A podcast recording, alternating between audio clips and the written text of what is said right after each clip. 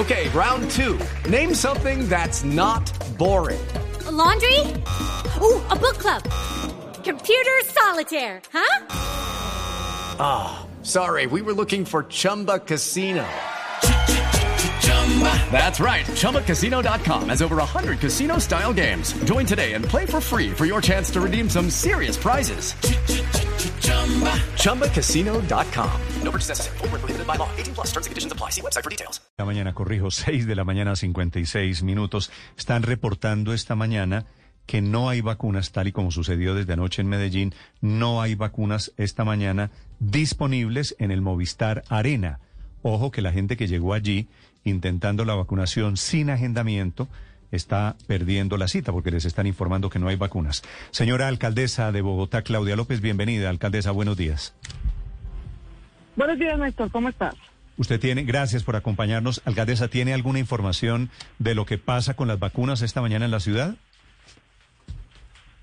Pues lo que pasa es que a pesar de que las de Modernas llegaron el domingo, no nos las han entregado. No nos las han entregado.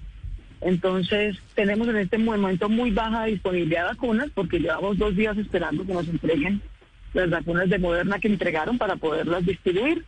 Estamos bajitos, tanto de primeras como de segundas dosis en este momento. Sí, teniendo en cuenta que esas vacunas llegaron el domingo en la mañana, alcaldesa, y que llegaron a Bogotá, ¿le han dado a usted alguna explicación de por qué no se las han entregado? No, ninguna, pues ninguna explicación lógica, pero es que estamos a 10 minutos. el centro de vacunas del Gobierno Nacional está a 10 minutos de la Secretaría de Salud.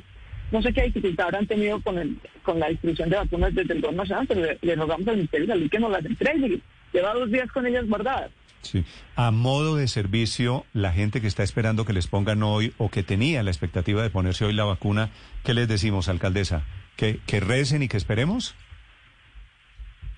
que recen, no, que, que tengan paciencia, que nos excusen eh, que nos excusen porque pues no, no nos las han entregado, eh, pero pues vamos a, ver si logramos que hoy al menos nos las entreguen para poder para poder avanzar. Sin embargo, ¿y cuántas de esas vacunas, alcaldesa? De, Sinovac, qué pena, ¿cuántas cuántas de las de Moderna van a ser para Bogotá? ¿Ya le dijeron? No, tampoco. Ese es el problema. Nosotros esperamos que sean unas 500 mil para podernos poner al día. Llegaron dos millones y medio, según tengo entendido.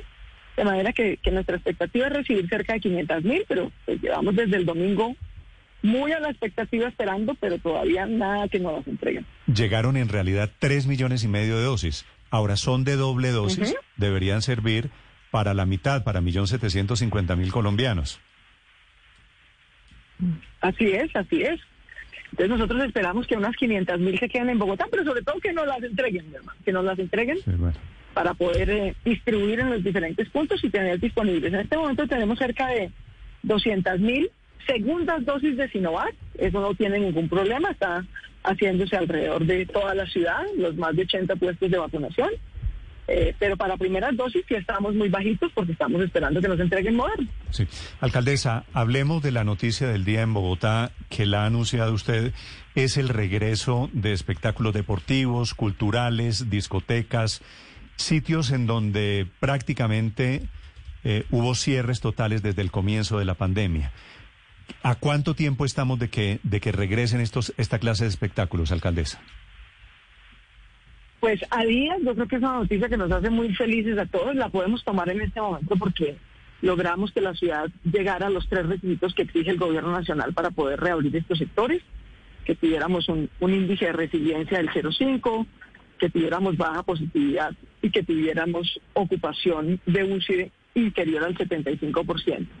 Dado que hemos cumplido estos tres requisitos en la situación epidemiológica de la ciudad, podemos habilitar el sector de fútbol, de entretenimiento, de conciertos, con protocolos de bioseguridad y con una ocupación hasta el 50%. Así que felizmente esperamos que eh, antes del viernes el Gobierno Nacional, es decir, el Ministerio de Salud del Interior, nos aprueben esos decretos de manera tal que desde este fin de semana puedan reactivarse esos sectores. Hacerle un llamado, aunque hemos venido trabajando desde hace muchos meses juntos con los empresarios de estos sectores, para que organicen muy bien su logística. Son los empresarios del sector, los de cada evento, sea de fútbol, sea de concierto, de entretenimiento, los que tienen la responsabilidad de organizar la logística de ingreso al evento, dentro del evento y de salida del evento. De manera tal que tengamos filas bien organizadas, distanciamiento, baja aglomeración, uso constante del tapabocas, disponibilidad de lavado de manos o de gel para quienes asisten. Eh, vamos a, ir con mucho entusiasmo. Yo creo que todos estamos felices de volver al campín, pero obviamente tenemos que hacerlo con, con mucha responsabilidad y con mucha organización. Alcaldesa, ese regreso al campín o a una discoteca o a un teatro, ¿lo podrán hacer quienes están vacunados o inclusive sin vacunarse pueden ir al campín, por ejemplo, para tener el ejemplo del fútbol? Mientras no tengamos el pasaporte COVID, que el Ministerio de Salud ha anunciado que ya en pocas semanas tendrá reglamentado, no podemos filtrar por quién está vacunado y quién no, porque ese pasaporte solo lo expedirá el Ministerio de Salud. Eh, de manera que por ahora podrán ir todos cumpliendo los protocolos de bioseguridad. Y hacia futuro, la verdad, yo mucha gente me pregunta, bueno, pero ¿qué pasa si vuelve a haber una, una ola de contagio, como ha pasado de hecho en otras, en otras ciudades del mundo? Hacia el futuro, la verdad, y al futuro es en, estos meses seguramente próximos, eh, pues las restricciones aplicarán para quienes pudiendo vacunarse no se han querido vacunar. Por ejemplo, en este momento los mayores de 30 años son los que están habilitados para vacunarse, de manera que cada vez más el mundo va a ir, y yo estoy de acuerdo con eso, a que si tenemos que tener algún tipo de restricción por razón del COVID, ya no estamos en el año pasado, en el que no teníamos un remedio, no sabíamos cómo cuidarnos, todos tuvimos que hacer un sacrificio enorme quedándonos en casa. Ahora ya tenemos un remedio, ese remedio se llama vacuna y hacia el futuro las restricciones aplicarán para quienes pudiendo haberse vacunado no lo han hecho. Alcaldesa, el estadio es un escenario en el que las personas van usualmente a expresar sus emociones. ¿Quién va a controlar o cómo se garantiza que van a ser juiciosos los que entren al campín porque hay un gol de Millonarios de Santa Fe y le aseguro que lo gritan todos. Veo los protocolos y dice que no pueden gritar y no pueden hacer una cantidad de cosas que son naturales inherentes al fútbol. ¿Cómo será esa nueva manera de ir a espectáculos como ese, por ejemplo? No, pero claro que podemos, ¿cómo no vamos a gritar gol? Entonces uno se va al fútbol, pero si gritamos desde casa, ¿cómo no vamos a, poder celebrar con emoción? Pero con tapabocas. O sea, obvio que vamos a gritar el gol pero dentro de, dentro de todo, dentro de toda actividad tendremos que tener el uso del, tapabocas. E insisto, el cumplimiento de los protocolos de bioseguridad de cada actividad es responsabilidad del empresario que organiza. Es responsabilidad del que, de los equipos que piden el campín o el estadio de techo. Es responsabilidad del empresario que organiza un concierto. Tiene que tener la logística para verificar tanto el ingreso como la ah, situación interna y el debido cumplimiento interno de los protocolos como la salida. Por ejemplo, el primer partido en el que habrá público en Bogotá será Santa Fe Nacional. A Santa Fe le corresponde la responsabilidad de la logística que garantice las medidas de bioseguridad en ese partido, le entiendo. Que son los que están pidiendo el, estadio, en este caso el campín para, para usarlo. Los dos equipos y quienes organizan el evento deportivo o el evento cultural o el evento de concierto son quienes tienen la responsabilidad de hacer cumplir los protocolos. De hecho, ellos todos están registrados, todos los empresarios, ante la Secretaría de Desarrollo Económico eh, y han firmado para que se les autorice su actividad que cumplirán los protocolos de bioseguridad. De manera tal que esa es la, responsabilidad, pero también, obviamente, Ricardo, pues esto también es responsabilidad de cada uno, pues de cada ciudadano. No se trata de tener un policía al lado, sino que podamos reactivar unos sectores que sin duda nos hacen muy felices que además generan mucho empleo para los jóvenes, cosa que también es un, doble beneficio en este sentido. Seguir, digamos, volviendo a sonreír, tener una felicidad en estas épocas que nos ha tocado tan duro y también reactivar el sector de entretenimiento que genera mucho, mucho empleo para jóvenes que necesitamos en este momento. Señora alcaldesa, entre la lista de los lugares no veo las iglesias. ¿Estas también podrían subir al 50% su aforo? Las iglesias están habilitadas desde hace mucho rato, súper juiciosas con sus protocolos de bioseguridad, la verdad, han sido un gran, gran ejemplo. Y sí, en general en este momento todos los sectores, digamos, yo no, no sé si ficaría como entretenimiento, pero, pero todos los sectores, digamos, con público en este momento pueden tener aforo del 50% hasta el 50% con adecuada ventilación y con los protocolos de el decreto el decreto que usted le propone al gobierno nacional habla solo de entretenimiento o habla de espectáculos públicos o o reuniones públicas? No, habla de estos tres sectores en concreto que eran los que estaban suspendidos, porque recordemos que muchos otros, por ejemplo, el cine, los teatros, eh, las iglesias ya estaban habilitados, digamos. Lo que en este momento lo que se está haciendo es subir el aforo. Por ejemplo, teatros y cines y eventos culturales tenían un aforo del 25%. Ahora vamos a poder subir hasta el 50% de aforo. Eh, alcaldesa, un poco en el sentido de la pregunta sobre los estadios, ¿cómo se va a garantizar que las discotecas que han estado pues prácticamente más de 500 días cerradas por la pandemia, cuando abran solo solo ocupen el aforo del 50%. Y se lo pregunto porque usted nos está diciendo que son los empresarios. ¿Va a haber algún funcionario de la alcaldía o algún grupo de la alcaldía pendiente de que algunas discotecas no superen ese, ese número? Sí, claro, claro. Las alcaldías locales y la policía pues hace inspección, control y vigilancia rutinaria y aleatoria en todos los establecimientos comerciales de la ciudad de manera que ese control va a estar y por supuesto hay multas tanto económicas hasta el cierre de la actividad completamente para cualquier comercio o empresa que no cumpla sus respectivos protocolos de bioseguridad. Alcaldesa, una pregunta final sobre su polémica de este fin de semana con el empresario Mario Hernández.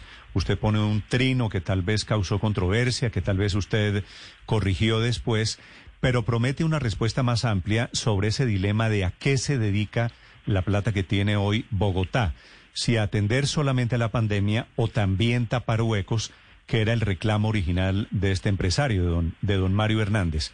¿Eso en qué quedó, alcaldesa? Pues eso quedó en que yo creo que es de sentido común que si dos de cada tres bogotanos que están en pobreza dicen que no pueden comer tres comidas al día, sino dos, hay que atender primero que la gente pueda comer. Eso, digamos, no, no requiere sino sentido común. Y estamos en una época en la que tenemos menos ingresos, porque la gente pudo pagar menos impuestos, pese a que ha hecho un esfuerzo extraordinario, tanto los hogares como las empresas de Bogotá, y en que tenemos que tener prioridades. Bogotá está tapando huecos, de hecho el año pasado aprovechamos que estuvimos en casa y la unidad de mantenimiento vial tapó más huecos que en los últimos 15 años, porque era lo obvio, teníamos que aprovechar que estábamos en casa. Hicimos un gran reparcheo y hay 300 frentes de obra en este momento en la ciudad de vías, de arreglo de vías, de ampliación de vías, de ampliación de espacio público. Pero tuvimos que redestinar recursos para que la gente pudiera comer. Hay un millón de familias en pobreza en Bogotá que dicen que solo pueden comer dos veces al día. Entonces es obvio que nuestra prioridad debe ser llenar bocas, así tengamos que sacrificar un poquito de cemento. Lo hemos hecho porque es lo que la ética y el sentido común elemental indican. Y el año entrante, que ya hay más reactivación económica, ya funciona el fútbol, el entretenimiento, ya habremos recuperado más de un millón de empleos que perdimos, podremos incrementar entonces, en la medida en que haya empleo, más gente va saliendo de la pobreza, menos renta básica se necesita y más plata se puede redirigir a mantenimiento vial. Pero insisto, tenemos 300 frentes de obra en este momento. La unidad de mantenimiento vial tapó el año pasado como correspondía, más huecos que en los últimos 15 años, porque podíamos, porque teníamos la capacidad de hacer ese esfuerzo. Y el año entrante, sobre todo las alcaldías locales, que son las que han tenido que sacrificar más recursos de mantenimiento vial para poderle dar renta básica a los hogares más pobres de Ciudad Bolívar, de Usme, de Rafael Uribe, de Kennedy, de Suba, etcétera, podrán volver a destinar mayores recursos para mantenimiento vial que sin duda se necesita. Si hay gente pasando hambre, eh, alcaldesa, lo que debería suceder no es generar automáticamente, inmediatamente, más empleo. Es decir, el asistencialismo, pero el asistencialismo, lo que le quiero decir es, tiene unos límites. ¿No es verdad? No hay plata ilimitada. No, no, hay... no, no, yo creo que comer, yo creo que comer no es asistencialismo. Por supuesto que hay que reactivar la economía y la hemos reactivado. De hecho, ha sido nuestro plan principal. El mejor programa antipobreza es generar empleo. Sin duda, en eso estamos completamente de acuerdo. Pero resulta que eso se toma un tiempo. Ahora hemos hecho un esfuerzo extraordinario.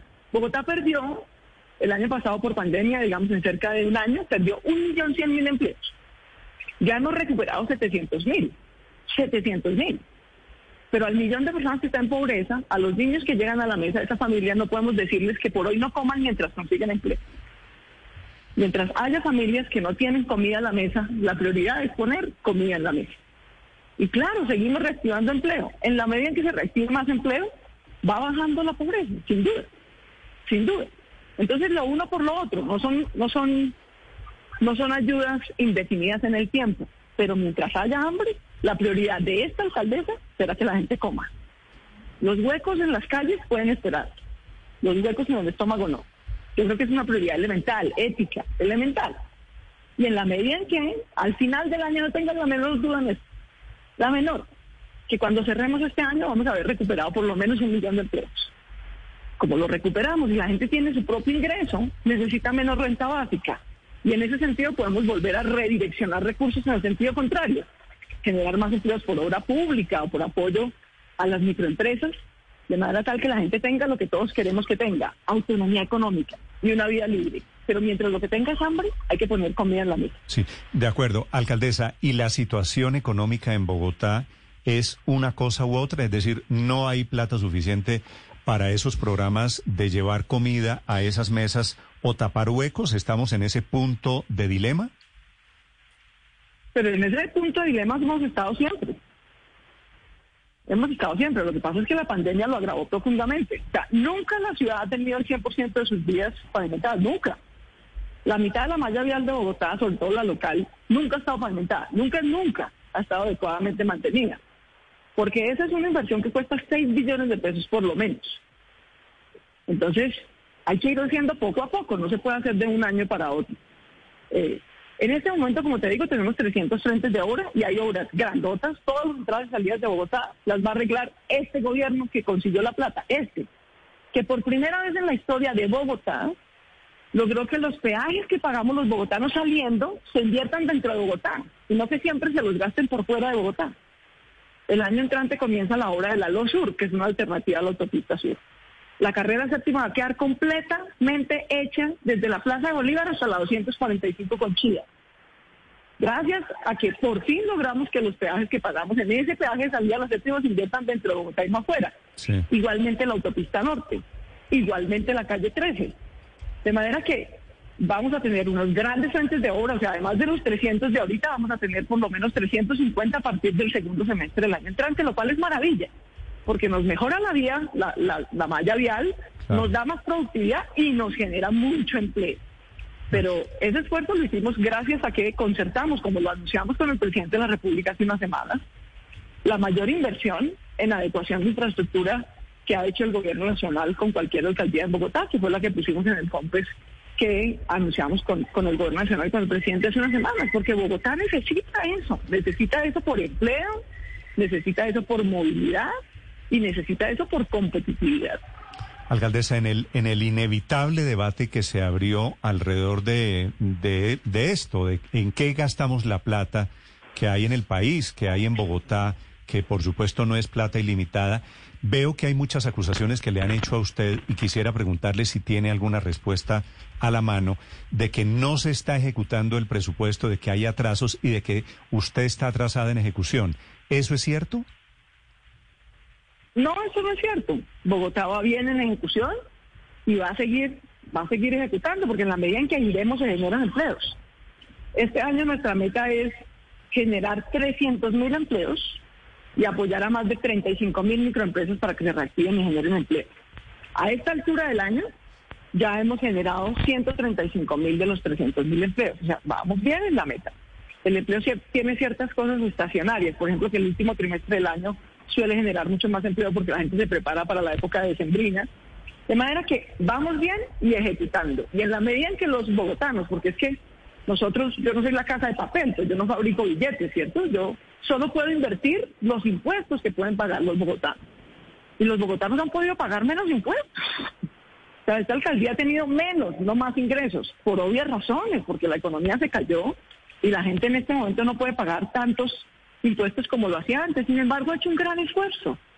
Ha hecho un gran esfuerzo. Yo la verdad no tengo sino gratitud con la ciudadanía botana, con los empresarios, con los microempresarios, que han hecho un gran esfuerzo para seguir pagando sus impuestos, gracias a lo cual las familias que empezaron a pasar hambre tienen comida en la mesa gracias a la renta básica que les giramos a 631 mil hogares. Gracias a lo cual 50 mil jóvenes van a conseguir empleo porque podemos subsidiar hasta el 80% de su nómina a las microempresas o empresas que los contraten. Gracias a lo cual, 8 mil jóvenes, como nunca había pasado antes en la historia de Bogotá, van a poder tener este año educación superior gratuita con los recursos que hemos logrado recaudar. De manera que los recursos están ejecutándose, la economía está reactivándose, 700 mil del millón de empleos que perdimos ya se recuperó y ten la certeza de que al final de año, a este ritmo de ejecución y de crecimiento que tenemos, vamos a lograr llegar al millón de empleos recuperados. Luego nos tocó un golpe muy, muy duro, la crisis más grande en la historia de la humanidad, no solo Bogotá, pero estamos saliendo adelante y vamos a salir adelante. Alcaldesa, le deseo mucha suerte. Gracias por estos minutos. Gracias por la explicación. Igualmente, Néstor, un abrazo. Mil gracias a todos. It is Ryan here, and I have a question for you. What do you do when you win? Like, are you a fist pumper? A woohooer, a hand clapper, a high fiver. I kind of like the high five, but if you want to hone in on those winning moves, check out Chumba Casino. At ChumbaCasino.com, choose from hundreds of social casino style games for your chance to redeem serious cash prizes. There are new game releases weekly, plus free daily bonuses. So don't wait. Start having the most fun ever at ChumbaCasino.com. No purchase necessary. VGW. Void were prohibited by law. See terms and conditions. 18 plus.